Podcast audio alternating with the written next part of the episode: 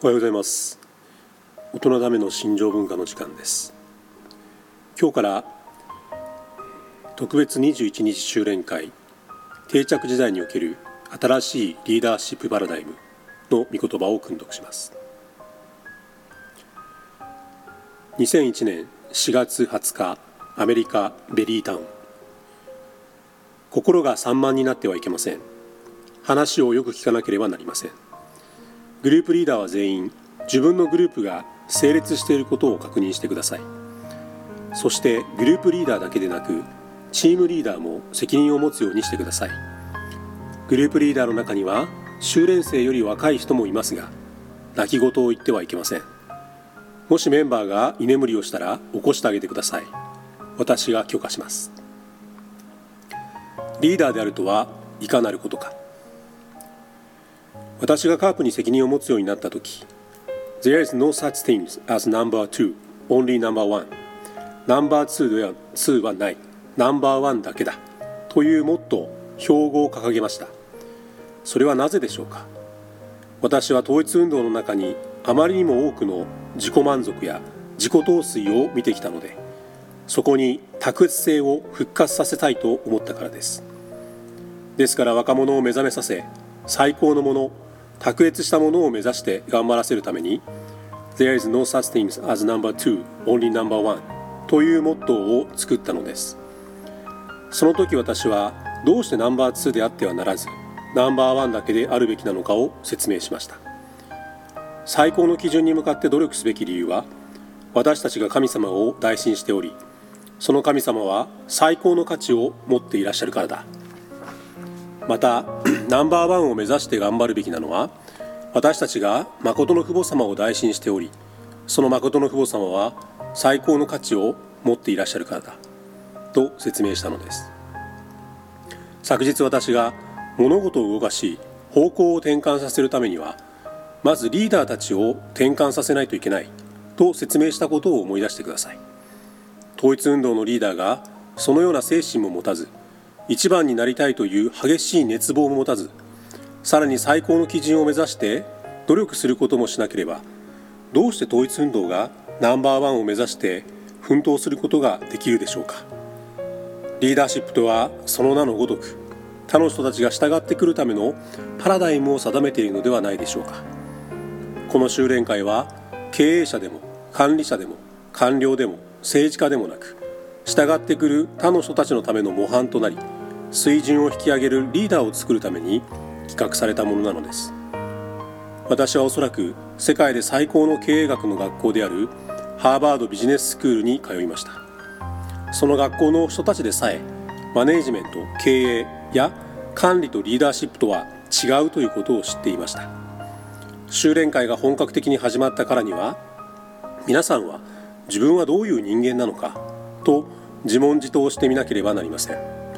皆さんはリーダーですか、それとも官僚ですか、マネージャーですか、管理者ですか、それとも政治家ですか。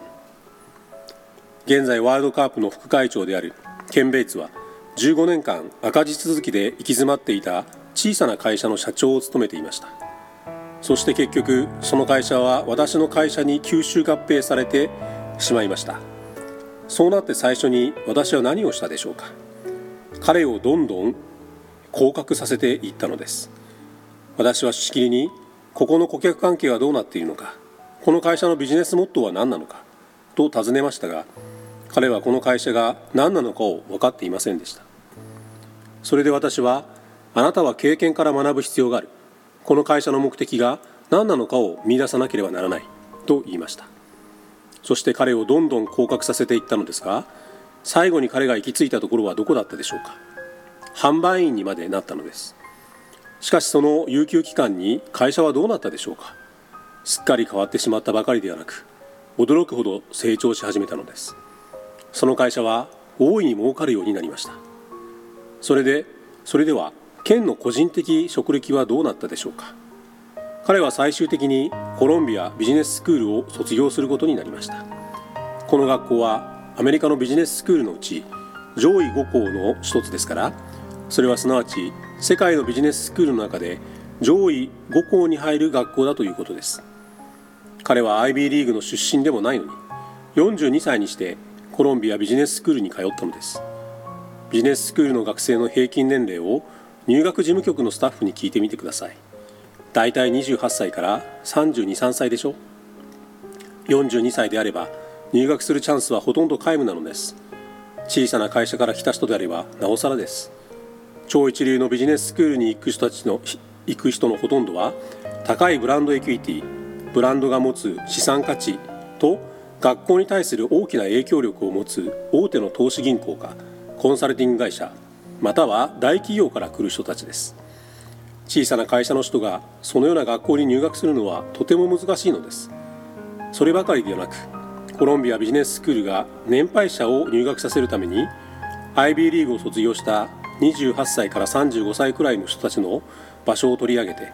その人に与えなければならないということを考えれば、そのような年配者が入学するのはとても難しいことなのです。どんな役職についているかは問題ではありません。そんなことは重要ではないでしょう。本当のことを言うと、私は役職が嫌いです。地位など全く興味がありません。問題は皆さんがどのようなリーダーなのかということです。だから私は、皆さんはどういう人間なのか、リーダーなのか、官僚なのか、管理者なのか、政治家なのか、一体どういう人なのかと尋ねているのです。私が内的なものに焦点を当てれば、外的なものは自然についてくるということを皆さんに示したいと言ったのはそういう理由なのです。ケンベイツ氏に対して、はちねんまえあなたはどこかの企業の社長職に就くことができましたか。決してできなかったでしょう。正気の人間であれば誰もあなたを雇わなかったでしょう。本当です。私なら雇いません。しかし今は求人市場へ行けば、望むところどこにでも行くことができるでしょう。今や彼には経験があり、教会内の人であれ外の人であれ、誰もが認めるリーダーとしての正しい姿勢を持っており、かつそれを裏付けるだけの実績もあるのですから、望めばどこにでも行くことができるのです。ですから、理想世界を地上に実体化することはすることなんてできないなどと言わないでください。夢を実現することは不可能だとは言わないでください。変革するのは無理だと言ってはいけないのです。私は皆さんに、